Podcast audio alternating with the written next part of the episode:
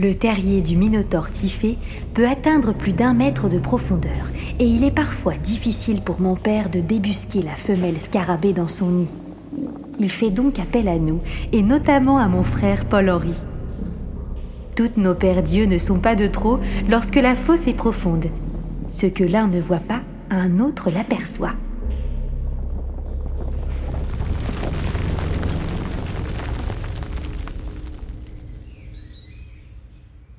Ah, mes pauvres articulations, rouillées par l'âge.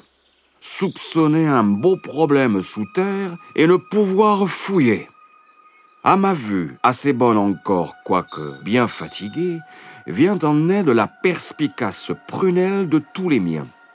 Si je suis en état de poursuivre mes recherches, c'est à eux que je le dois. Grâce leur en soit rendue. Bien décidé à se simplifier la vie avec ce genre d'études, mon père crée l'Observatoire à Minotaure, dont vous apercevrez une reproduction dans le jardin. Les deux originaux trônent en bonne place dans son cabinet de travail.